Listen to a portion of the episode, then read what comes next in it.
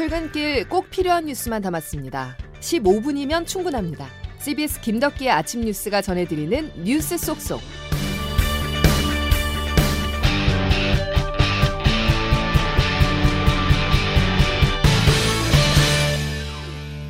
여러분 안녕하십니까? 1월 11일 김덕기 아침 뉴스입니다. 들어갈 때도 나올 때도 민주당 이재명 대표는 자신감을 보이며 결백을 주장했습니다. 결국 법정에서 진실이 가려질 것입니다. 제시되는 뭐 여러 자료들을 봐도 어, 제가 납득할 만한 그런 것들은 없었던 것 같습니다. 성남FC 후원금 의혹 사건의 피의자 신분인 이재명 대표가 혐의를 전면 부인한 가운데 검찰은 구속영장 청구 등을 검토하고 있는데요. 이 대표를 불구속 기소할지 아니면 구속영장 청구할지 등 신병 처리 방향을 두고 깊이 고민할 것으로 보입니다. 홍영선 기자가 보도합니다. 어제 이재명 더불어민주당 대표의 조사는 오전 10시 반부터 약 12시간 만에 끝났습니다. 피의자 신분으로 검찰에 나온 이 대표는 네, 어차피 답은 정해져서 기소할 것이 명백하고 또 조사 과정에서도 그런 점들이 예, 많이 느껴졌습니다. 결국 법정에서 진실이 가려질 것이라고 밝혔습니다. 성남FC 후원금 의혹은 이 대표가 성남시장이던 시절 성남FC 구단주로 있으면서 네이버와 두산건설 등 기업들로부터 170억여 원의 후원금을 유치하고 이들 기업의 건축 인허가나 토지 용도 변경 등 편의를 제공했다는 내용이 골자입니다. 이 대표에게 적용된 제3자 뇌물죄는 부정한 청탁과 대가성 약속 여부가 유무죄를 가릅니다. 법조계에서는 기업이 성남FC에 낸 후원금 성격을 검찰과 법원이 어떻게 판단할지 기업 민원 처리 대가라는 점이 인정될지가 관건이라는 분석을 내놓습니다. 이 대표는 검찰 조사에서 여러분께서 판단해 보십시오. 성남 시민구단 직원들이 광고를 유치해서 성남 시민의 세금을 아낀 일이 과연 비난받을 일입니까? 후원금이 아닌 광고 계약에 따른 광고비라는 점, 두산의 병원 부지를 용도 변경해 준 것은 공익을 위한 적법한 행정이라는 점 등을 강조한 것으로 전해졌습니다. CBS 뉴스 홍영선입니다.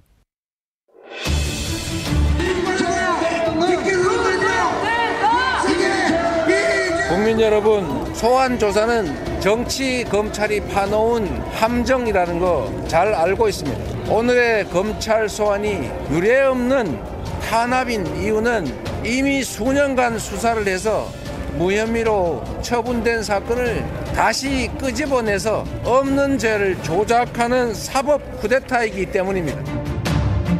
적법한 광고 계약을 하고 광고를 해주고 받은 광고비를 굳이 무상의 후원금이라고 우깁니다. 검찰의 이상한 논리는 정적 제거를 위한 표적 수사 외에는 설명할 길이 없습니다. 도봉암 사법살인 사건, 유우성 간첩 조작 사건 등등의 셀 수 없이 많은 검찰에 의한 사건 조작이 있었습니다. 당당하게 정치 검찰에 맞서서 이기겠습니다.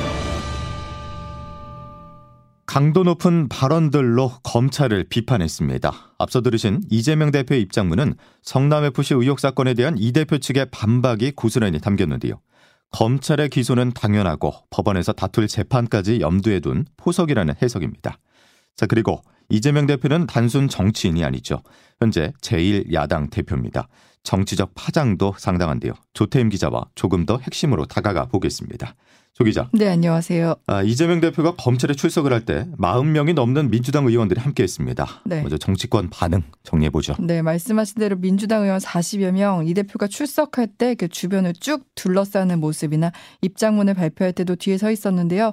이처럼 민주당 의원들은 이 대표를 엄호하며 검찰 조사가 야당 탄압이라는 점을 분명하게 했습니다.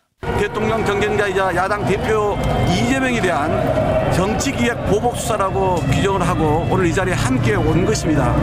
이재명 죽이기 이 수사는 결코 성공할 수 없을 것입니다. 김건희 수사 왜 안 합니까?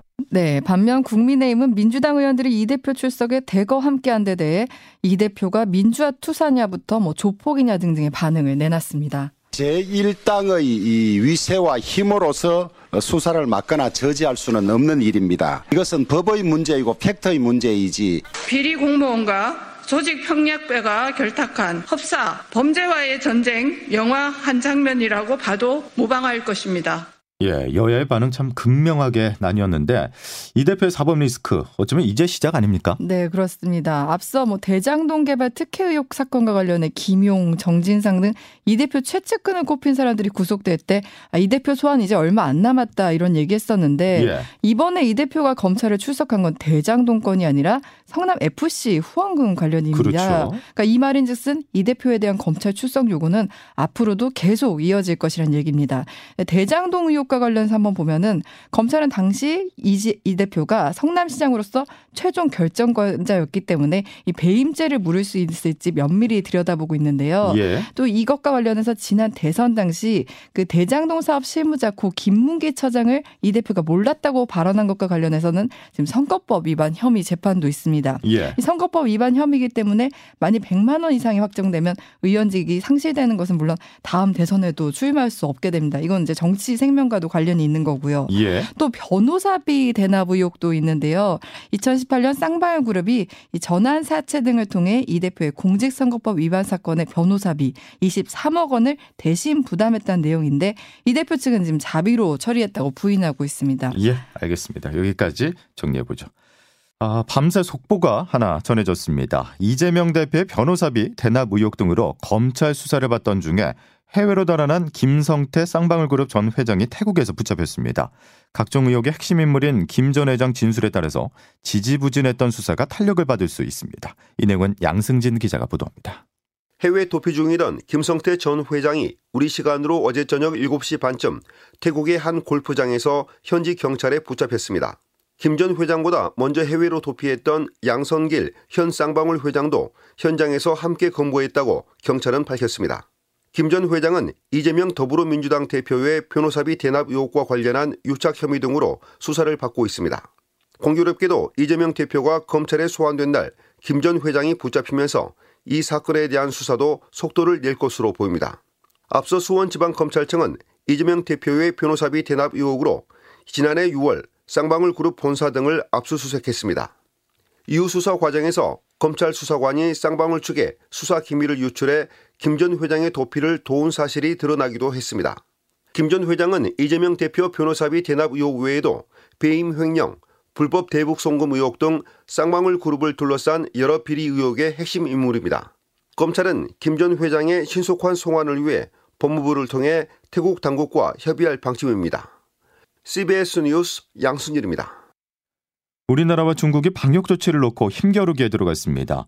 한국이 중국발 입국자의 방역을 강화하자 중국 정부는 맞대응 성격으로 단기 비자 발급을 중단했습니다. 중국은 한국이 먼저 빗장을 풀기 전까지 발급 중단을 이어갈 것으로 보입니다. 베이징에서 안송영 특파원입니다. 중국이 한국 국민에 대한 단기 비자 발급을 전면 중단했습니다. 주한 중국 대사관은 중국 국내 지시에 따라 방문과 상호무역, 관광, 의료 및 일반 개인 사정을 포함한 한국 국민의 중국 방문 단기 비자 발급을 중단한다고 밝혔습니다.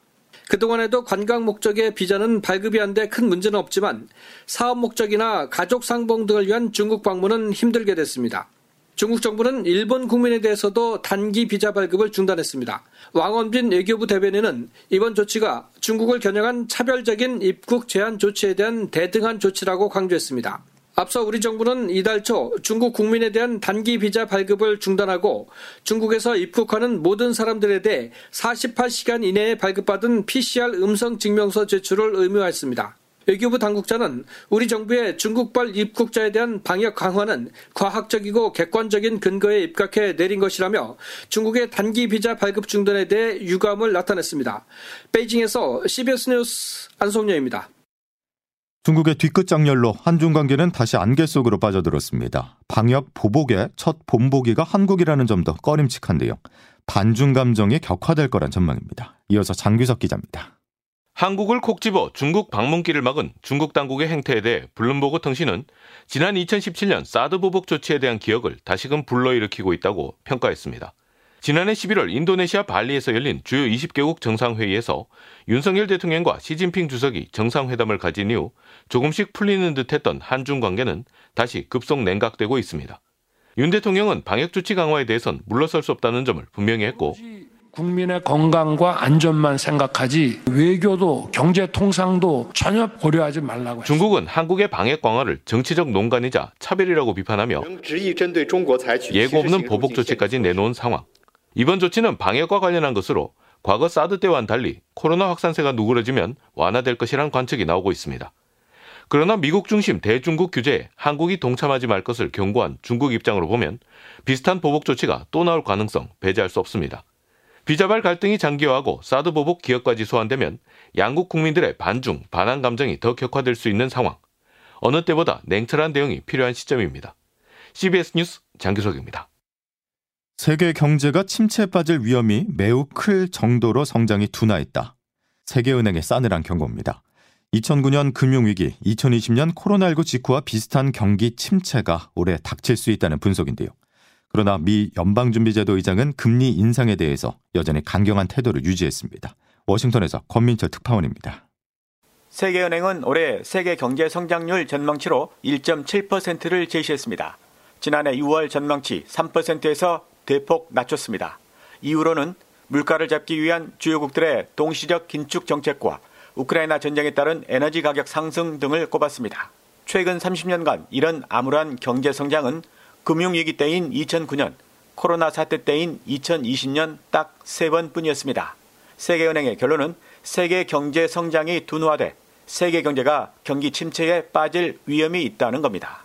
그런데도 미국 연방준비제도 제롬 파월 의장은 오늘 고금리 긴축 유지를 재확인했습니다.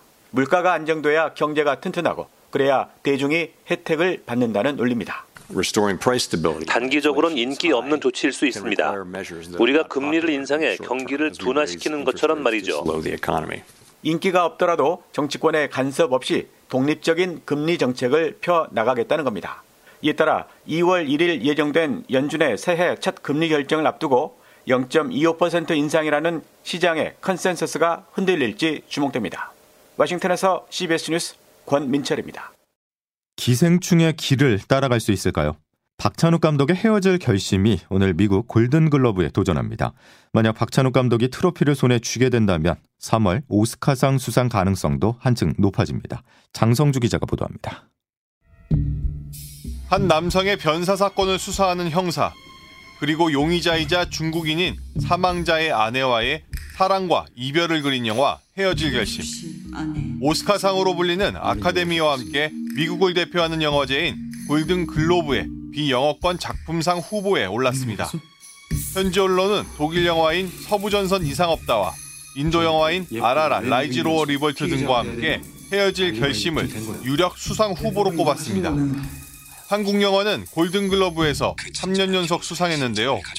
2020년 기생충과 2021년 미나리가 외국어 영화상을, 작년엔 오징어 게임의 배우 오영수가 남우 조연상을 받았습니다. 지난해 칸 영화제에서 감독상을 받은 박찬욱 감독. 이 영화는 관객이 스스로 다가와서 매력을 느끼게 하는 것을 목표로 하는 영화라고 할 수 있겠어요. 골든글러브를 받고 아카데미로 향할 수 있을지 주목됩니다. 골든글러브 시상식은 우리 시간으로 오늘 오전 열립니다. CBS 뉴스 장성주입니다. 김덕기 아침 뉴스 함께하고 계십니다. 이제 기상청 연결해서 오늘 날씨 알아보겠습니다. 이수경 기상 리포터. 네, 기상청입니다. 예. 이상 기온인 거죠? 네, 오늘도 상당히 춥지 않은 날씨로 시작하고 있는데요. 사흘 이상 예년 기온을 4, 5도 이상 웃돌면서 겨울 같지 않은 날씨가 이어지고 있습니다.